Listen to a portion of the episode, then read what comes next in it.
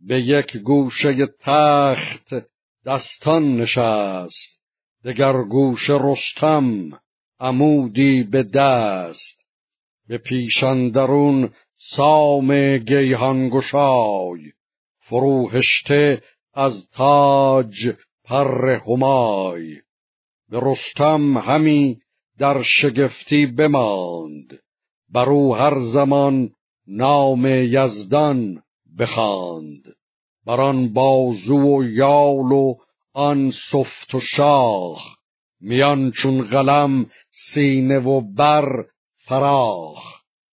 به زالان گهی گفت تا صد نژاد بپرسی ندارد کسی این به یاد که کودک ز پهلو برون آورند.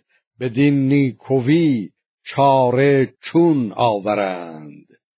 به سیمرغ بادا هزار آفرین که ایزد ورا ره نمودن درین. بدین خوب رویی و این فر و یال به گیتی نباشد کسو را همال بدین شادمانی کنون می خوریم. به می جان اندوه را بشکریم که گیتی سپنج است. پر آی و رو کهن شد یکی دیگر آرند نو. به می دست بردند و مستان شدند. ز رستم سوی یاد دستان شدند.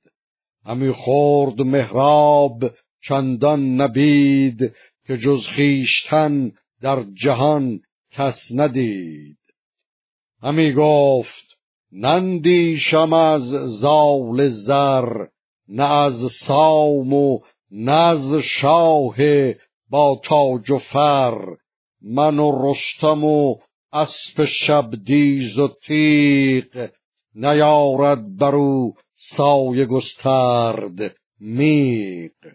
کنم زنده آیین زحاک را به پی مشک سارا کنم خاک را.